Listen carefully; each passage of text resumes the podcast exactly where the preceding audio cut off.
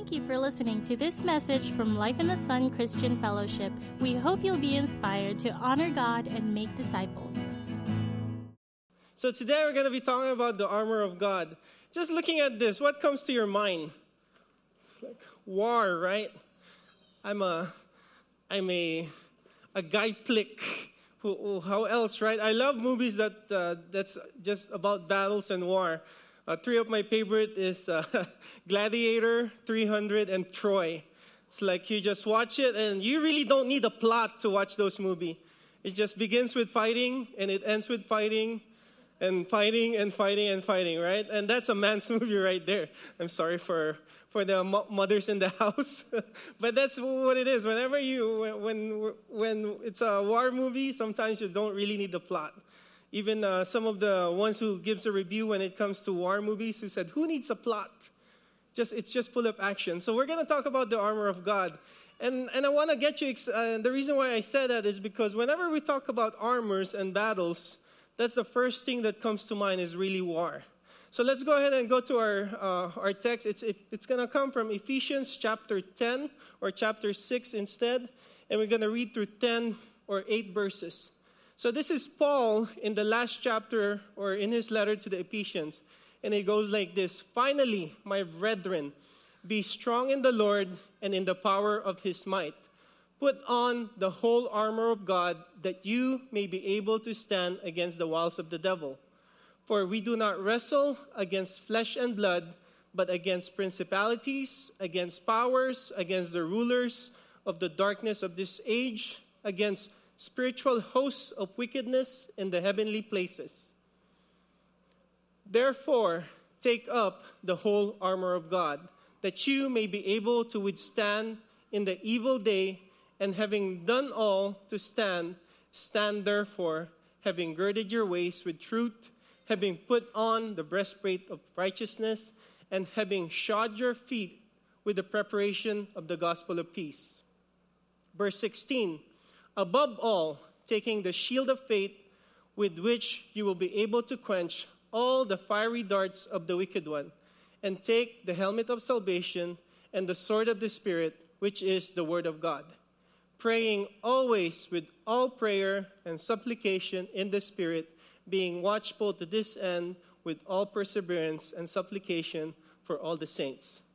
Amen. Let's just do that last one. Let's pray one more time. Father, thank you Thank you that you've given Paul a glimpse of what is going on in heaven, and you have left us with the resources to how to fight this battle.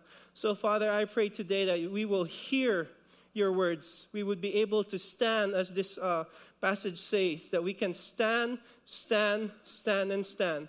This I ask in the name of Jesus. Amen. So, here it talks about armor and it talks about battle. If, we if, if you if you're like me, what do you picture? You picture a war and a battle. So if you would take this and make it into a modern day battle, what do you think when you enter a battle? What is the first thing that you need to do? Say, for example, our military, what is the first thing our US military does before they engage into war? They send their what? Train? They send their B 52? No. I believe what the most of the things that we don't see happening before we engage in the war, I think, is the gathering of intelligence. That's what they first do. They gather intelligence. Uh, that movie, uh, was that 13 Strong or 12 Strong? And Thor became a soldier. Have you seen that? Thor became a soldier. So that's, that's what they do. They gather intelligence. So if we're going to engage in a battle ourselves, I think it's a good place to start. We also got to have to gather some intelligence. We got to know what this fight is about. We got to know who was our enemy. Uh, can you put back 10 to 12, uh, Sean? It says there, stand against the wiles, stand against the wiles of the devil. This is who our enemy is, the devil. And it says there he has, he's, uh, he's wily. Okay? In other translation, it says he says he has schemes and he has tactics. So that should be our first thing that we should do is get to know who is our enemy. So let's do that. Who is our enemy? So Paul already tells us that our enemy is the devil. But what else is he? He is also called a liar. In John, he's called a liar. Not just a liar, but he's called a father of lies. What else? In your reading, what else have you come across? He's called a thief in John 10. Any other thing? He, all throughout the New Testament, and uh, in fact, all throughout, throughout, the, throughout the Bible, he's been called a master deceiver. Go on. In First Peter, he's called an adversary, and he is likened to a lion, a predator that always goes around seeking someone to devour. That's our enemy. What else? Anything else? The dragon in, in, in, in, um, in Revelation, he's called the dragon. Other things that he's called is so he's a serpent. Anything else that I miss? Of course, Satan is the name that's uh, given to him. Anything else? He's called the devil. That's it, right? So this is all him. These are the names that the Bible talks about who our enemy is. He's called the he, he's a liar, he's the father of lies, he is a master deceiver.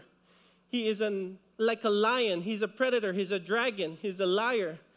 Uh, in one of the um, scriptures in Corinthians, it says that he's such a master deceiver that he can appear as an angel of light.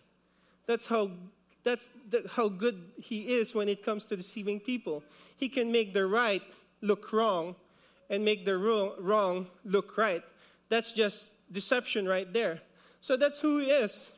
So what else though? But what else can we learn about him? Go ahead, let's do the the next. What's his goal? What is his goal?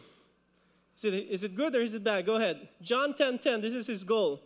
The thief does not come except to steal, to kill, and to destroy. That's his one mission, that's his one goal to steal from you, to kill anything that you have, to destroy anything that you have. Now, for the non believer and the believer, it's called this is what we this is what the uh, christians uh, this battle that happens is what we christian uh, use as the term spiritual warfare. It only becomes a warfare when there's actually an opposition. For the believer, it's a warfare. But if you're a non believer and you don't know what you have, it's not a warfare, it's really a demolition. You're just getting beaten up and you don't know what's going on. And that's why in Ephesians, Paul tells us that the Lord has left us with resources in order that we can do that we can battle back. So that's his one goal in, in mind towards us. It doesn't matter if you're a believer, it doesn't matter that you're a, a non believer, because you are created in the image of God. That's all he cares about to steal, to kill, and to destroy. All right? Next slide. But what is he not like? See, sometimes we think that the, because we lack an understanding of, what, of our enemy, we, we might think that he is just like our God, but he is not. See, the devil does not have the same attributes as God. God is omniscient, meaning what?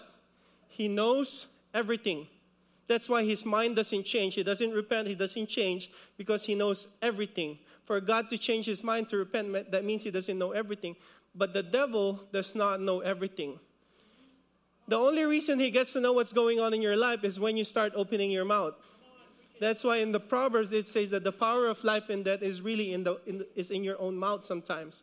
When you begin to uh, you, when you begin to say things that's going on in your life, then the devil will know what's going on in your life. God is omnipotent. The devil is not. Omnipotent meaning God is all powerful. The devil is not all powerful. Okay? He is not all powerful. If the devil is all powerful, then everybody should have been dead by now because that's his main goal to steal, to kill, and to destroy. But the fact that you're here today in church, that means that he was not all powerful. You were able to make it to church, you were able to get saved. He was not able to stop you from getting saved. He was, he was not able to stop you from praying that prayer that Pastor Mark said earlier. You, you're now part of, uh, of, of, the Christian, uh, the Christian community. Then God is omnipresent and the devil is not. What is omnipresent? It means that He is all present, everywhere, at all times. Get that?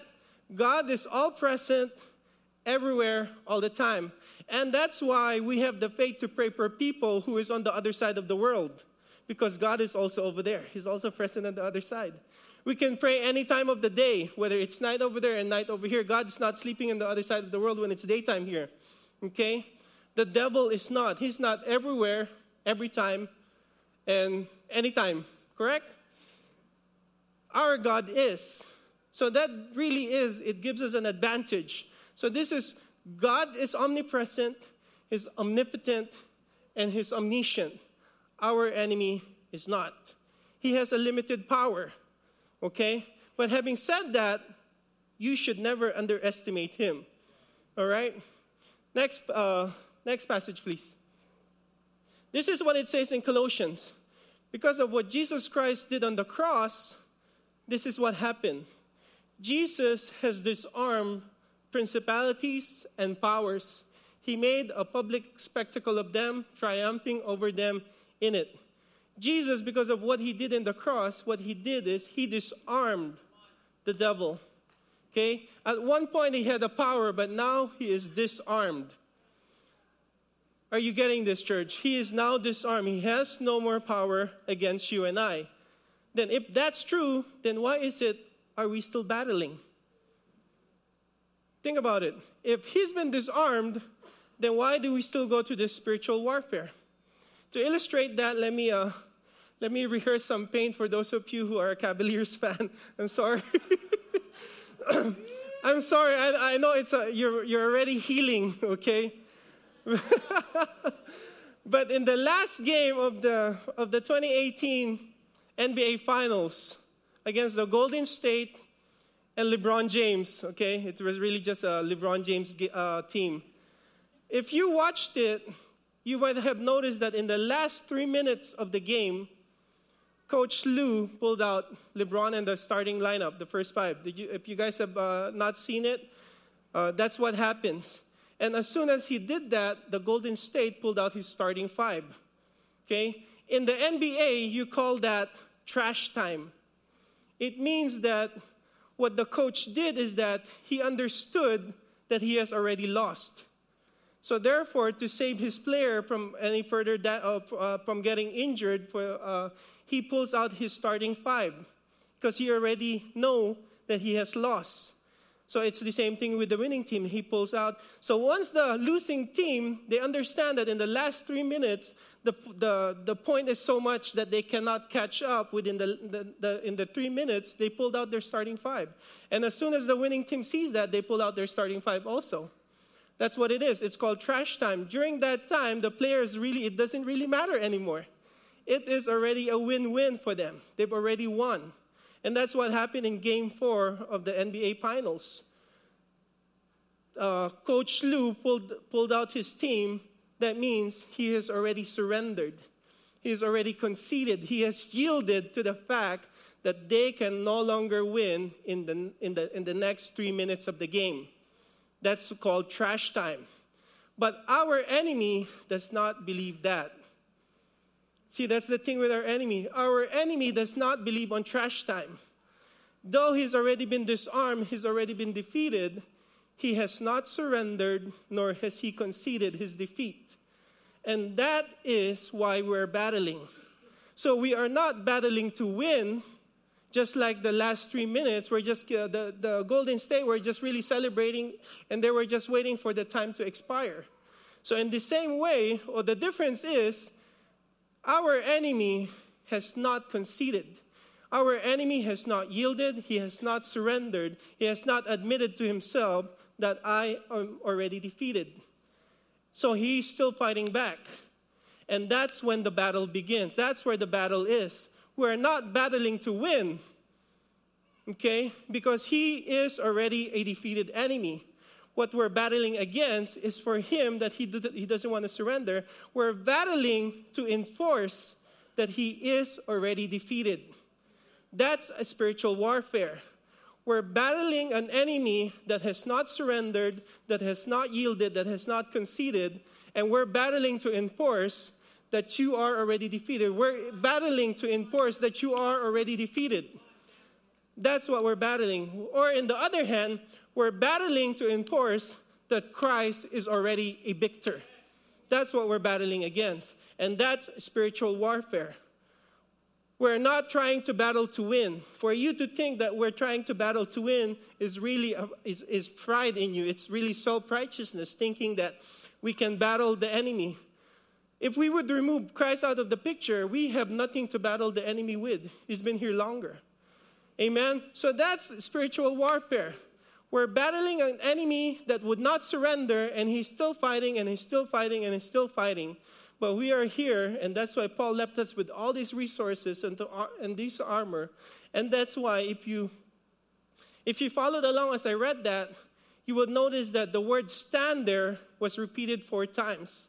To stand your ground is really to resist, to resist, to resist, to, to resist.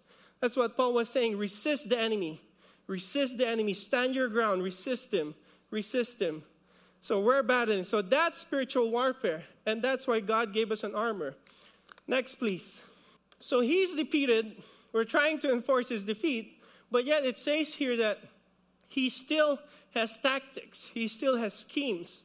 And because he's been here longer than us and he is a master deceiver, sadly, a lot of Christians fall into this we lose out in this battle. Though he's already a defeated enemy, we end up losing a battle because we don't know how to fight, and sometimes we don't know what his tactics are. So that's what I'm going to show. I'm going to show you one, uh, uh, at least one. I don't have all the time to really talk about the entire armor, but I'm going to talk about what God has just placed in my heart. So, what is it then? What is the wiles of the enemy? What is his tactic? What is his scheme? If he's been here longer than you and I, he's been here uh, the first mention of him and the first occurrence of the enemy uh, deceiving man was at the garden. So I want to take you back to the garden. Let's go back to the story of the garden. In the story of the garden, we know that God created the world, the universe, in six days, including man. Man is on the sixth day, and after that, what? On the seventh day, he rested, and on that seventh day, he called that a day of rest. God rested not because he is tired, not because he is weary, because, but because every work that needs to be done was already done. It was already completed. That means that everything that Adam and Eve, or man, the representation of man, everything that man would ever need has already been created and the work has already been done. Okay, you pretty much have everything that you need. Adam and Eve pretty much have everything that they need. But being a deceiver, that was uh, being a deceiver, what did he do with Eve? This is uh, coming from Genesis chapter 3, verse 5. They already have everything. But this is what, uh, uh, what happened. For God knows, this is the, the serpent telling Eve, for God knows that in the day you eat of it, your eyes will be open and you will be like God, knowing good and evil. What, is he, what was he doing? what the enemy was doing, or what the serpent was doing, was that though Adam and Eve had everything that, that, that, they, that they would need, they already have it, the serpent made them feel that they're still lacking something. The serpent made them feel that, you know what? God is holding something back from you. And it's that tree that he said, don't eat. Because the day that you eat of it, guess what? This is what's going to happen. Your eyes will be open and you will be like God. You would know good and evil. And that's the failure in the garden. Of course, the story, we know the story. He, uh, Eve uh, ate of the fruit. Then Eve, Eve, gave the fruit to Adam. And the story of fall, the man, fall of man happened. Just because the deceiver said, or the deceiver made Eve feel like you're still missing something and God is withholding it from you. That was the deception. This is the master deception. It doesn't seem like it. The uh, what they call this? If you read this story, it's almost like you can miss it. That really is that what's happening? Because the because everything that uh, that they need was already in the garden. The fact that God took a Sabbath means that it is really for us to understand that when God took a rest, it means that everything that needs to be created, everything that needs to be worked on is already there.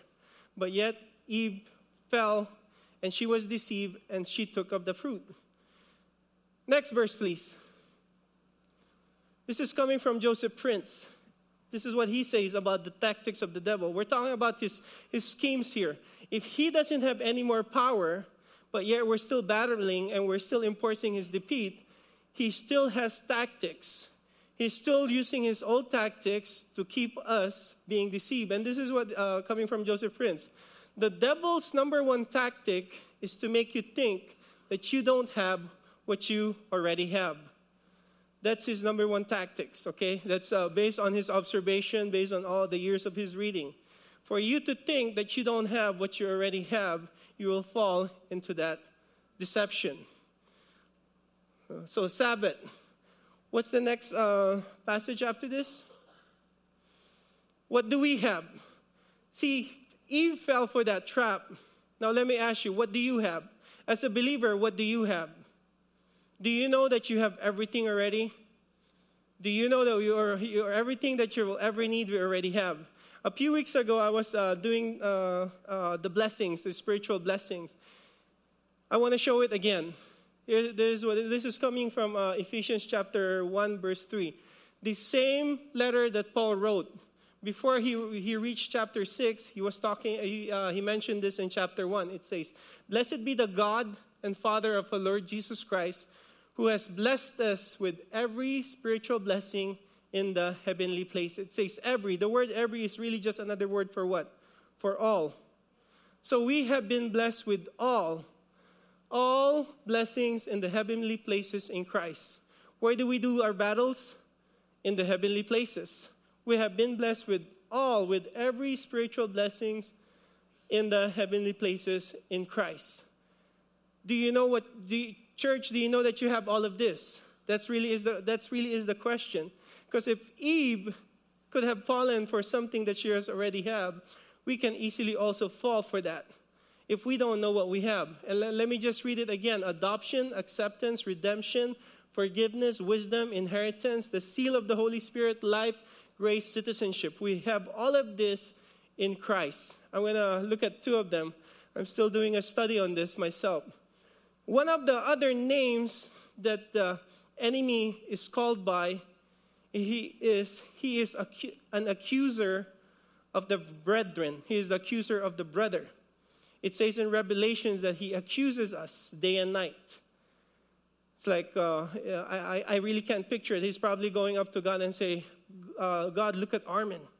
He didn't read his Bible today. Or look at Armin, look what he did. He failed that's what he does. He accuses us. He accuses us. Look at him. That's, that's not a Christian way to, uh, to answer back. That's not a Christian way to do it. There's always an accusation against us. And if we don't know, how would you react? And that's why uh, when, when Paul began in Ephesians, he begins by saying that everything that we need has already been given to us in Christ. Accusation what do you do when the, when the enemy accuses you? Where can you run? When you know you made a mistake, how can you run? Where do you run? What do you do? Okay? So how is it so how how then can we say that we have everything in Christ as being a believer? Let's look at redemption. In, in the book of uh, Romans, chapter 8, verse 30, it says, Who then can bring a charge against God's elect. Who is God's elect? We are. We are God's elect. The believer is God's elect. Who can bring a charge against God? It's really a rhetorical question from Paul because, really, after that, he says, God is the one that justifies. And if God has justified you, then really there is nobody else that can bring an accusation against you. Nobody else can bring a charge against you. But you need to know that Though the devil knows that, like what I said, he has not stopped accusing you. And what do you do when you're getting accused? What do you run to? It's really the word redemption. Uh, Elmer earlier, he was uh, preaching, or uh, we were singing the song, It is Done. It is done. Okay? The words that Christ said in the cross is, It is finished. But what was finished, Pastor Mark uh, talked about this a couple of times throughout his messages. What was finished? Let me bring you back to the, uh, to the idea of the Sabbath. I said that the Sabbath day is the seventh day, and it's really for us to understand that everything that needs to be done was already done. That's why God took a rest. The Old Testament Sabbath falls on what? On the seventh day of the week. But yet, there's been a question then why is it that the Christian uh, uh, celebrate their Sabbath on Sunday, which is the first day of the week? There's been questions about that. I'm not here to uh, debate you uh, on why is it a Saturday and a Sunday, but let me bring you back to John chapter 3. So, in the Old Testament, uh, God took a rest on the seventh day, and it says that every work is done, it is finished. But in John chapter 6, when Jesus was on earth, he said that my food is to do the will of my Father and to finish his work. What work? What work was he talking about? If Jesus has, or if God the Father has already finished the work, then what is it that he's trying to finish again? What work is he talking about? If it was already a done deal, there's nothing else to do, why is he then, Jesus saying, I've come to finish the work of my Father? See, the creation was perfect until man fell. That perfectness, that perfect world was disrupted because man sinned. And that's why ever since then, God began to do a work. It's not a work of creation, but it's really a work of redemption. The position that man has in, the, in, uh, in God was lost, the relationship was lost. That's what we lost. We lost the relationship with God. So ever since then, God began to work. God began to do a work of trying to bring back that relationship. And finally, when Jesus came, he said, It is finished. And the word it is finished really means it is paid in full. It is an accounting term. For some reason, you might think it, uh, it feels weird that it is an accounting term. Because the word redemption also is really an accounting term. It's to pay in full so that you can get back what was lost. So when Jesus said it is finished, he said it's been paid in full, meaning it's been redeemed. Who's redeemed? We are redeemed. We've been redeemed back. The relationship that we lost has been redeemed back. The position that we have in the heavenlies has been redeemed back, meaning it was already paid in full. Therefore, what was lost can be taken back. That's redemption. And that's why Paul was uh, uh, writing in Romans chapter 8:33 that who then can bring a charge against God's elect? Your enemy will always accuse you, no matter how good you are.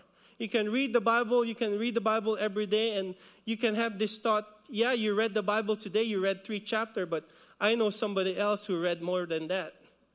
You can be doing so good, but then an accusation can come to you and say, Yeah, but I know a brother who does much more than you are doing.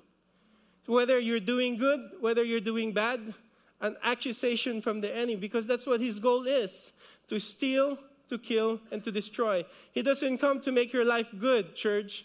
He makes it miserable, from miserable to miserable. So that's why you, we have to know that we have been redeemed. We have been that what was lost was already was already bought back. So that's his tactics, is to make you feel like you don't have what you already have. And if you don't know what you already have, then it's easy to fall into his tactics. It's easy to begin to do things on your own, not to realize that.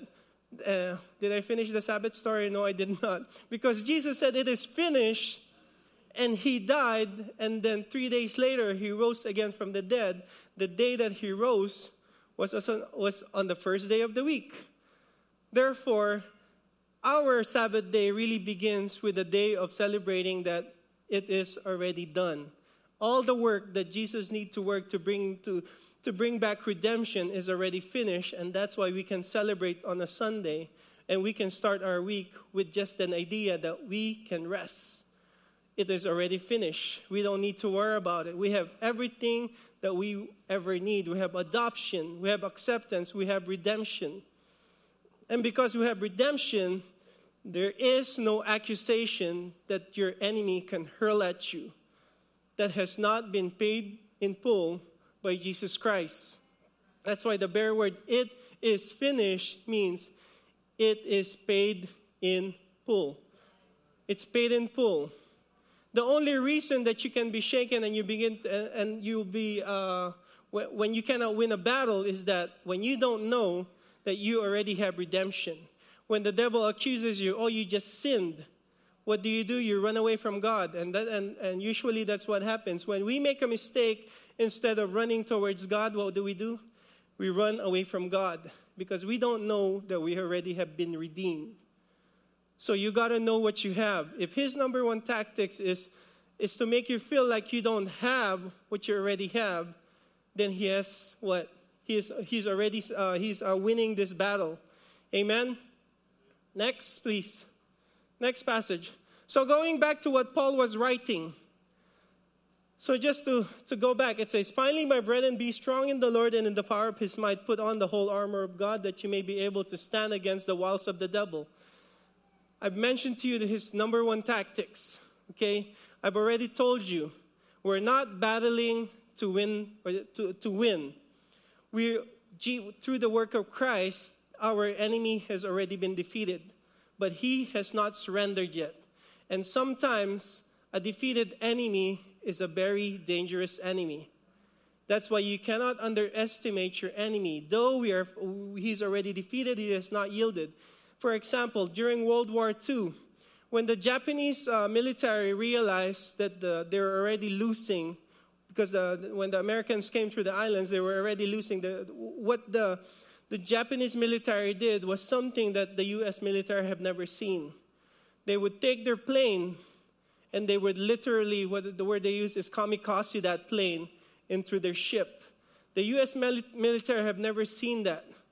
They were not intending to win, but they were intending to do the most damage. That's what they were doing. And, and in the natural, a defeated enemy sometimes is a very dangerous enemy because he has nothing to lose.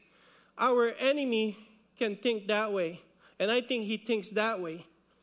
Because he knows he got nothing to lose, he, will, he is a very dangerous enemy. I mean, we're looking at the, our generation today as I said earlier, he is a master deceiver. We're living in a time that what was traditionally considered to be wrong is now being accepted as right for the sake of love and acceptance. Or what is used to be considered as traditionally right, which is really biblically right, is now being frowned upon and saying that you're intolerant. That's how much deception we're living in. We're living in a time today that we that the enemy has deceived the world. Okay? And that's the world. And hopefully as a church and as a Christian, you don't fall into that trap of deception. Because sometimes it's not deception is not easy to identify. That's a, that's a problem. It's not easy to identify. So he is an enemy that's defeated, but he has not surrendered. And he's using this last three minutes, okay, until Christ comes. He's using this last three minutes. He has not given up, okay? He's using this last three minutes to, uh, to bring much damage to, to the world, to us, to, the, to, to humanity. That's basically it. If you are created in the image of God, then you're being attacked. It's, uh, I like how um, I read this book. Uh, it says that spiritual warfare is like this a woman who's been dumped by, his, by her boyfriend. Okay, this is how he, uh, uh, he pictured uh, spiritual warfare. A woman who's been dumped by, uh, by her boyfriend.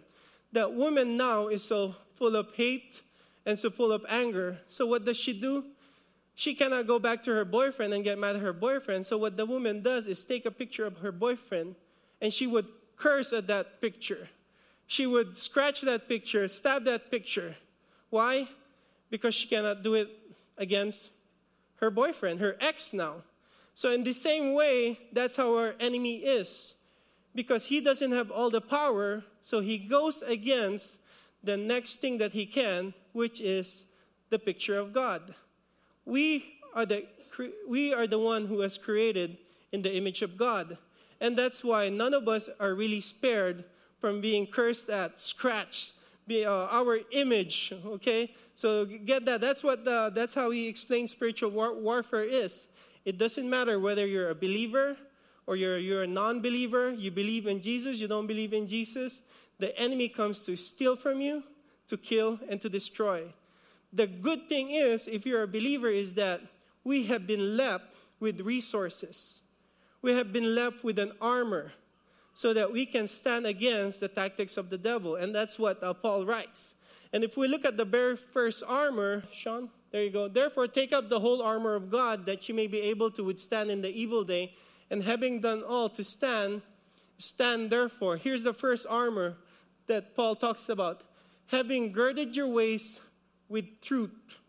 The other translation of the Bible it says it is a belt of truth.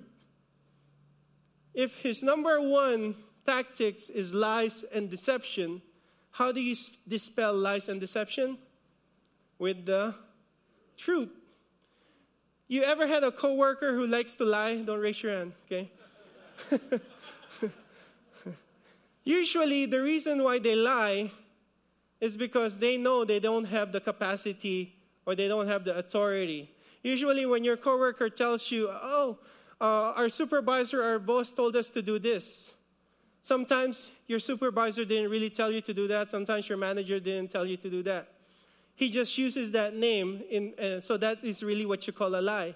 He's using, he's telling that because he knows in his own he doesn't have any power. That's what that's why the enemy uses lies and deception because he knows he doesn't have any power. But his tactics is very deceiving. Okay? And that's why the very first uh, armor that Paul talks about is the truth, because truth will always display, dispel lie. It's always gonna move away lies.